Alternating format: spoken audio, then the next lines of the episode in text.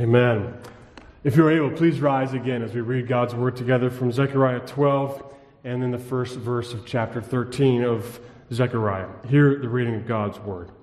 And I will pour out on the house of David and the inhabitants of Jerusalem a spirit of grace and pleas for mercy, so that when they look on me, on him whom they have pierced, they shall mourn for him as one mourns for an only child, and weep bitterly over him as one weeps over a firstborn. On that day, the mourning in Jerusalem will be as great as the mourning for Hadad-rimmon on the plain of Megiddo. The land shall mourn, each family by itself, the family of the house of David by itself, and their wives by themselves, the family of the house of Nathan by itself, and their wives by themselves, the family of the house of Levi by itself, and their wives by themselves, the family of the Shimeites by itself, and their wives by themselves, and all the families that are left, each by itself and their wives by themselves. On that day, there should be a fountain open for the house of David and the inhabitants of Jerusalem to cleanse them from sin and uncleanness. The reading of God's word. Thanks be to God. Let's pray. Our great God, Heavenly Father, we give you thanks for your word. We pray that you would carry your word by the power of your Holy Spirit to these people gathered here today. Watch over my words, guide them, protect them, mold and shape lives by the power of the Holy Spirit. We pray this in Jesus' name. Amen. You may be seated.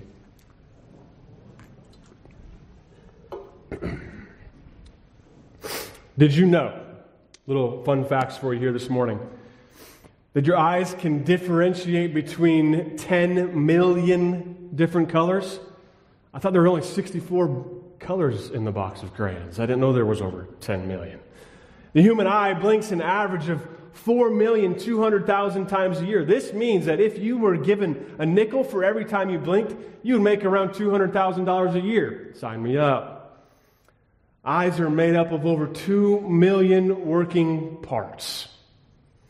And the most important little fun fact about eyes did you know that pirates wore earrings because they thought it helped them see better? Just so you know, pirates. Or maybe you heard the saying, seeing is believing, or there's a phrase in sports, he passes the eye test, meaning the person's statistics may say one thing and they may prove this person is a really great, great player. But then you go and see them in person, and, and yeah, you watch them play, and you're like, yeah, he's way better than everybody else. He passes the eye test. You see him, and you understand, and your eyes tell you that yes, he can play. Our eyes are important to us, and seeing is important to us. Passing the eye test is important to us. For us to see something many times confirms the reality of the situation, doesn't it? I have to see it to believe it. You may not actually believe that, but that's what we feel most times. I have to see it in order for me to actually believe it.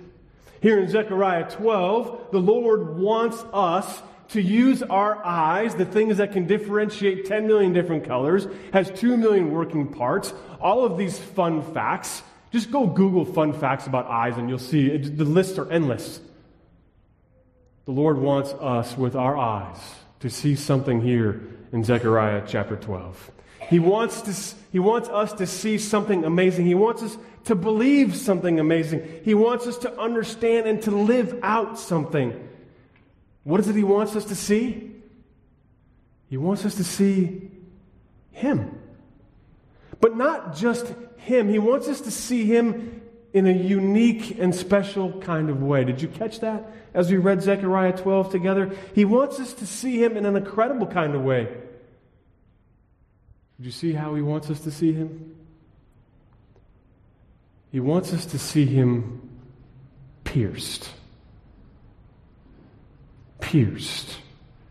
He wants us to see him slain. He wants us to see him as the one sacrificed upon a tree. This is how the Lord wants us to see him this morning. In the year 1707, Isaac Watts saw with his own eyes the tree to which the Lord wants us to see this morning. And through his eyes, which puts images to pen to paper, we now have some of the most wonderful words ever penned by any poet, perhaps ever in our country or any other country. Isaac says these words when I survey the wondrous cross on which the Prince of Glory died. My richest gain I count the loss, and pour contempt on all my pride. When Isaac looked at the cross, these are the words that came from his mouth onto a paper so that we sing these words even here today. When I survey, when I look at the cross, the cross on which the Prince of Glory died, my richest gain, all that I have is, is, is but loss, and I, I pour contempt on all my pride. This is deep sorrow, friends. When we survey the wondrous cross, there is much for us to consider. There's much for us to capture. There's much for us to gaze at. There's much for us to understand and to see when we cast our, grave, our gaze upon the blood soaked tree. There is much mourning, and there are many tears shed at the foot of the cross. This week I found myself in tears yet again. I found myself as I've gotten older, as I'm getting older, the tears come so quickly anymore. I find myself crying a lot lately for many different reasons. But this week, my tears came as I imagined being a dad of a second, third, or fourth grader in Uvalde, Texas, going to pick up my child and being told that I can't. I was trying to imagine the hurt. I was trying to imagine the pain. The pain of, of a parent, of a grandparent, of a brother or a sister, of an aunt or an uncle. And I found myself crying because I can't imagine. In the conclusion of Zechariah 12, this scene that is played out before us, is similar to one that we've witnessed all week. It's a scene of mothers and fathers trying to console one another. This is what we just read in Zechariah 12.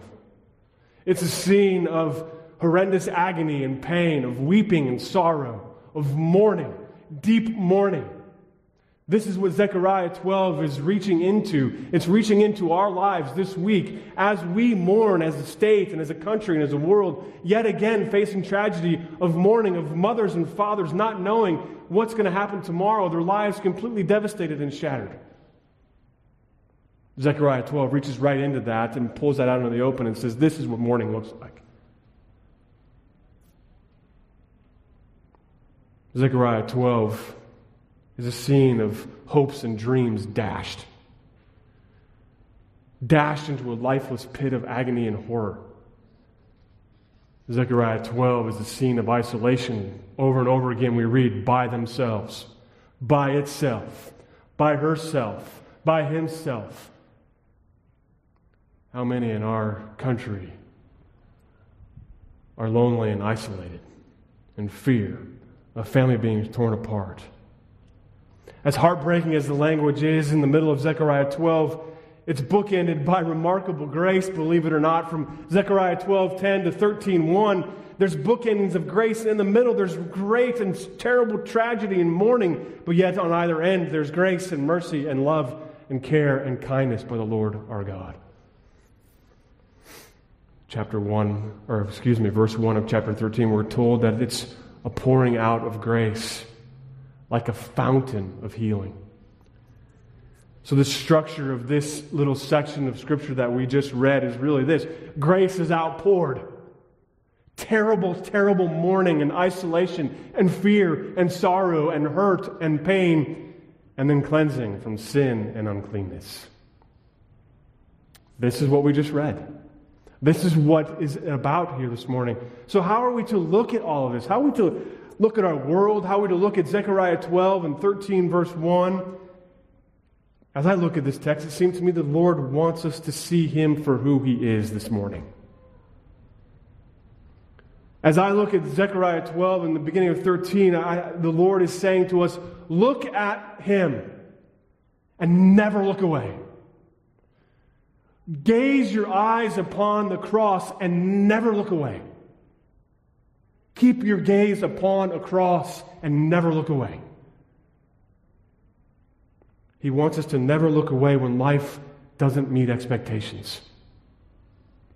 Look at the cross.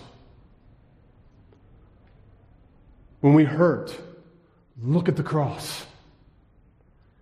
When we're full of anxiety, survey the cross. When we're scared, survey the cross. When we're tired, look at the cross and never stop.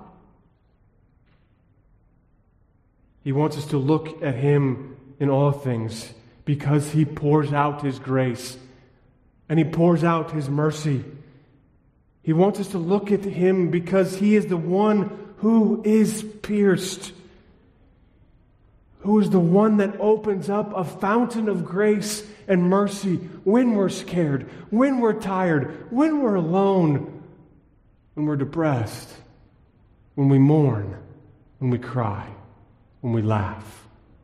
Look at the cross. I wondered to myself this week how often do I survey the cross?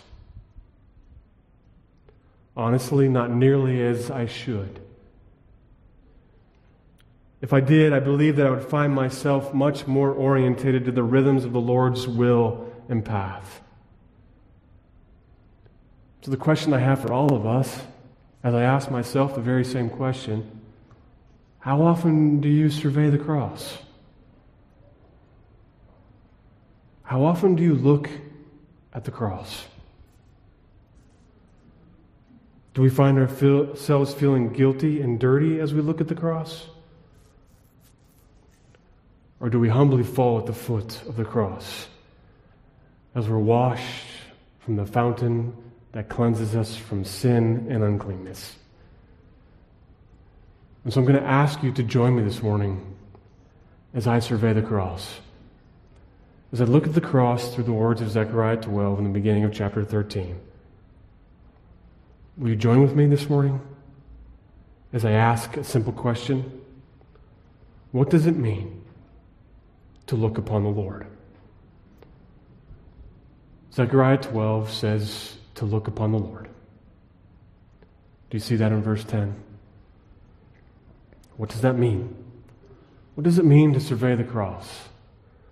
does it mean to look at the cross?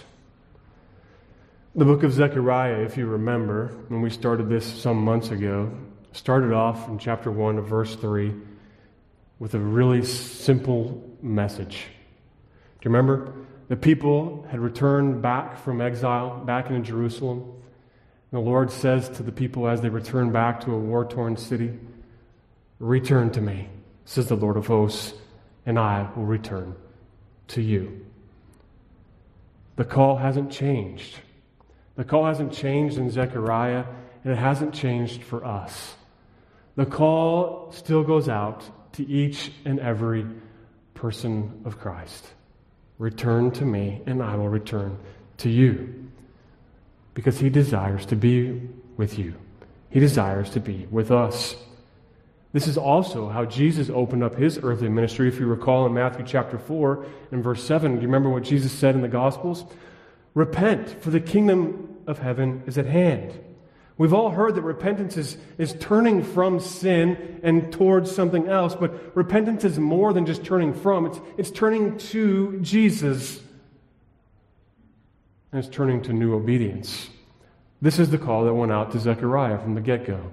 It's the call that Jesus has given to each and every one of us.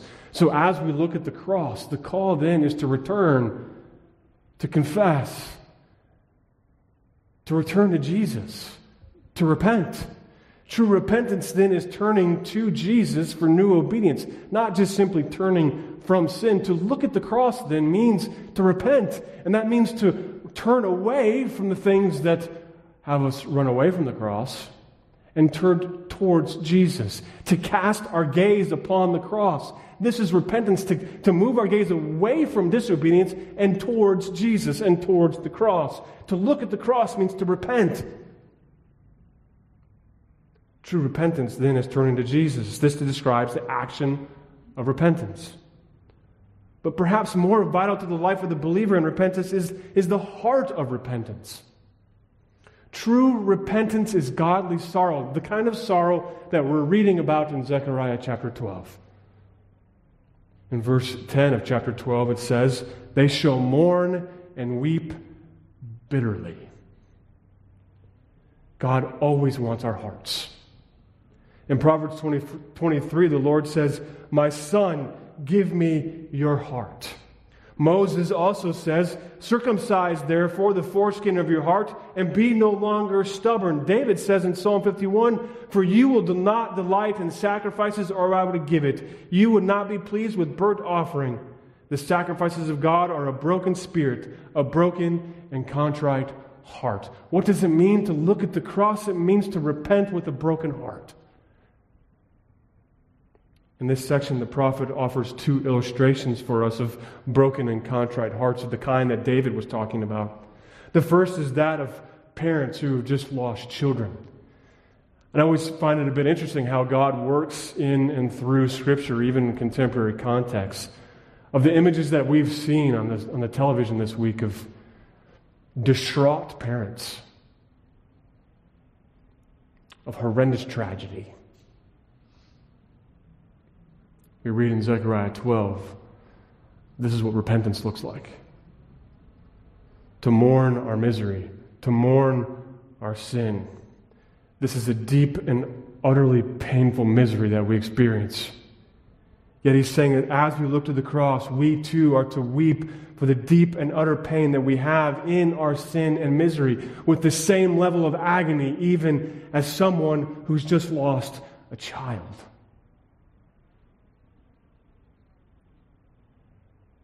We are to cast our gaze upon a pierced Savior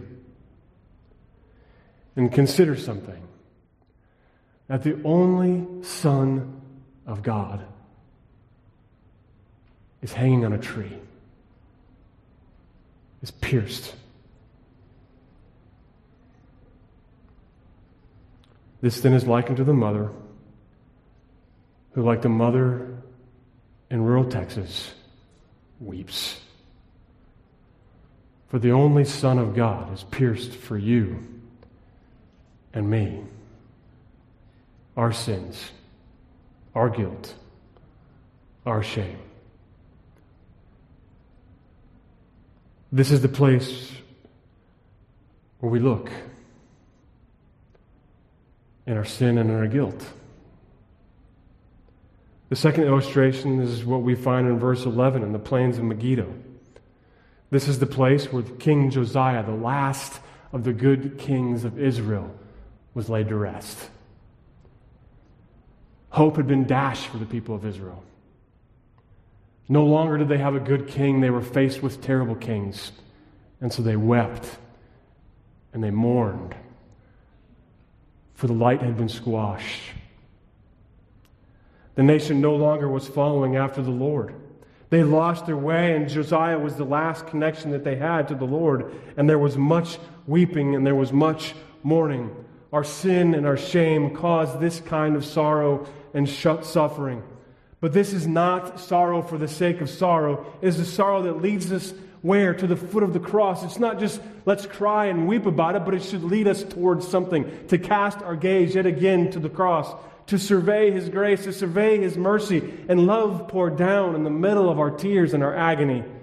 In 2 Corinthians, Paul says, For godly grief produces a repentance that leads to salvation without regret. See what earnestness this godly grief has produced in you, but also what eagerness to clear yourselves, what indignation, what fear, what longing, what zeal, what punishment.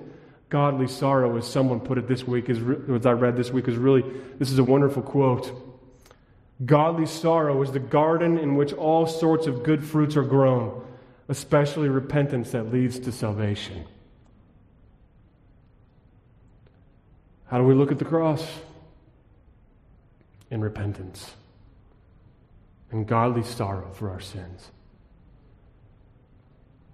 With a repentant heart and repentant spirit, the soil of our hearts is indeed cultivated, and the Spirit then does incredible and remarkable things and produces amazing fruit. Here in Zechariah, he makes it clear that it is the Spirit who is the one producing this fruit as well as harvesting it. He says, I will pour out a spirit of grace and pleas for mercy. How do we look at the cross? We receive the Spirit out of our repentance. This is a spiritual working, which is what Zechariah calls as the spiritual grace and pleas for mercy. Spurgeon says these words It's always a creation of the Holy Spirit. There never was any real godly sorrow, such as worketh repentance acceptable unto God, except that which was a result of the Holy Spirit's own work within the soul. What Zechariah and Spurgeon are saying is that our response in humility and grace is not an outworking of some pricking of our own thoughts or emotions. It's not something in our own deep down inside of us that somehow works itself out into receiving the Spirit or repentance. It's not some emotional product of our souls or our conscience that illuminates us or awakens us to some new reality. It's the work of the Holy Spirit, producing us producing in us a heart of repentance. All that to say, when our hearts are turned by the Holy Spirit to the hearts and lives of repentance and mercy, it has a natural and logical outcome. When we gaze at the cross and repentance and the Holy Spirit is doing work in our lives, something logically happens to us. Two things, actually. The first response is that we receive the Holy Spirit's work in our lives. The Spirit's not one to be denied. His work is often subtle and in the background, yet He's the one that moves our hearts and our lives. It is His work that molds and shapes us into the kind of people that are more like Christ. It's His work that brings to light the things in our lives that need to be repented of. When we use words like receive the Holy Spirit, it's not as though we make room for him. We don't open up a section in our hearts to say, Lord Jesus, now send your Holy Spirit now that after I've made room for you, come on in. That's not the way it works. When the Holy Spirit determines to mold and shape a heart and a life, he will do it because he is God and he's the third person of the Trinity. He's the one that moves our hearts. He's the one that changes us. He's the one that molds our lives into accord with the will of the Father. And if that then is the case, then the second thing is true that I just mentioned. There's a logical step that takes place. When our hearts are changed by the Holy Spirit to hearts of repentance, it leads to prayer. As we look at the cross and repentance and the Holy Spirit doing work in our lives, it leads to prayer. This is what true repentance looks like. True and godly repentance always sets the sinner to prayer. Always. Let's look at a couple different examples of the opposite of that. Pharaoh, we know the story of Pharaoh, right? God hardened his heart. And on that last and final terrible plague, he finally acquiesced and let the people go. But do you remember what he said to Moses? He says, You go pray to your God and he cried. He didn't pray to God. He suffered in his misery and his sorrow and his suffering. This showed that his remorse was not for his sins, but the result of his sin. His remorse was not due to his own actions, but because of the tragedy and the consequences that came upon him. How many of us do that? We, were, we ask for forgiveness when we're caught. Because we cast our gaze other than the cross. Or even Judas. After he realized what he had done, he threw his silver back into the temple and he ran to a field and he hung himself on a tree in the middle of a field. His was real grief. His was real despair but was not grief and despair of a repentant sinner. He didn't run into his arms of his Savior, asking forgiveness. Matthew tells us that he was seized with remorse and that Judas said, I have sinned. True mourning through the work of the Holy Spirit drives us back to the cross, drives us back to grace and the outpouring of this fountain of mercy. True mourning drives us back to grace. True mourning for our sin drives us to forgiveness. Then we think of David confronted with the horrible sins as he was in Psalm 51, quite the opposite of Judas and quite the opposite of Pharaoh. Cast not your Holy Spirit from me, Lord. Be near to me. Come close to me. Draw near to me in my time of hurt, in my time of pain. He cast his gaze upon his Savior and asked that the Lord would be closer and closer and closer. Do not drive yourself away from me. He runs to confession and deep remorse and asks the Lord not to turn away but to come close in his time of need. Friends, this morning, my prayer is that in our struggle with sin, we do not run to the nearest field. We do not deny our hurt and our pain, but rather we look at the cross. We survey the cross upon which the Prince of Glory died. For this is why he hung on the tree. for my sin and yours also. And that as we gaze upon that cross, we draw nearer to Him. We don't back away from the cross and see the horror and the pain and the misery, but we step closer and closer and closer to the cross. So as we look at the cross, we repent.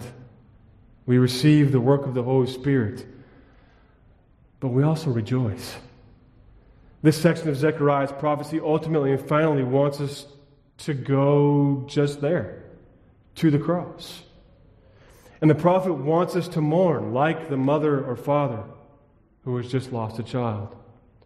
For if and when we truly survey the cross, we should mourn. For the cross is where the perfect and only Son is pierced is crucified and dying. Why? Because of my guilt and my shame. What is it about the cross that causes us to mourn? There's a stark contrast on the cross, isn't there? For at the cross, we realize that we are the ones that should be on the cross. Yet, it is the beautiful, holy, spotless Lamb of God that hangs on the tree. He is utterly pure, and he is pierced. He is the one who is so holy the angels hide their faces, and he is pierced. He is the one without sin, and he is pierced. He is humble and he is pierced. Paul tells us through, though he was in the form of God, did not count equality with God a thing to be grasped, but made himself nothing. Taking the form of a servant, he humbled himself to the point of death, even death on a cross. Mark tells us that he was filled with compassion as he hung on the cross, and he said, Father, forgive them, they do not know what they are doing. And so I wonder this week do we grow callous to the things around us? Do we grow callous to the cross? Yet as we look at the cross, there was one hanging there that truly does not deserve to be there. He was pierced for our transgression, he was crushed for our iniquities. We mourn because beauty and perfection are shattered because of our sin, our shame, our guilt. We mourn for what he endures. He is falsely accused. He is rejected. He is mocked. He is beaten. His face spit upon. His head a crown of thorns thrust upon it. His arms are stretched across a beam. His wrists have nails piercing them. His feet have a spike driven through them. He is shattered. It is here where we see grief. It is here as we survey the cross, the magnitude and the situation and the weight of what we have done becomes reality. The spit, the punches, the thorns, the nails, the spike have my name written upon them. Yet, it's determined that our iniquity, all of it, was laid upon him. Not on you, not on me. If you sorrow as you survey the cross, then yours is a heart that rejoices. For it is upon the cross where we truly see grace and mercy outpoured. It is on the cross where redeeming love of God is evidenced in terrible grace. Friends, this morning, only someone who looks upon the cross with tears and agony and sees complete salvation ultimately rejoices. So I ask you again do you survey the cross today? Do you see your Savior's grace? Do you see your Savior's love? Do you see His mercy shed for you if that's what you see, then rejoice in salvation, rejoice in grace, rejoice in mercy, for he has taken your sin and guilt and shame upon himself and has set you free. It is here where we are made new. It is here where we know that the I like another quote. I'm just going to quote for you here real quick. It is here where we see that the, the tawdry rags of self vindication are thrown into the bin and I love the words of Rock of Ages. Not the labors of my hands can fulfill thy law's demands. Could my zeal no respite know? Could my tears forever flow? All for sin could not atone. Thou must save, and thou alone. This then is why we rejoice, isn't it? Because through grace and mercy poured out on the cross, we are set free. It is as we survey the wondrous cross that we realize yet again our sins are taken away from us. Our sins are removed. They are cast as far as the east is from the west, and they are thrown into the depths of the ocean, never to be seen of again because Jesus took the cross. And so when we survey the cross, this is what we see, and this is what we proclaim that the spotless righteousness of God sets us free and is now yours. And so when the Lord looks at you, He doesn't see the hurt, He doesn't see the pain, He doesn't see the guilt or the shame. He sees His Son, Jesus Christ, and His righteousness given to you. This is why we rejoice. And this is why in 13, verse 1, it says, It pours out and cleans you from sin and uncleanness. This is how grace and mercy are poured out this day. And it says, one day, one day, every eye will indeed look upon him. So, friends, this morning, may we survey the cross and see grace poured out. Amen. Let's pray. Our Lord and our Savior, Jesus Christ, we thank you that you took the cross for us. So that we could be set free. We thank you that you poured out your grace and mercy upon us that we might be set free. What love, what mercy is shown by you to us. For this we rejoice. May we never cast our gaze away from the cross. We pray this in Jesus' name. Amen.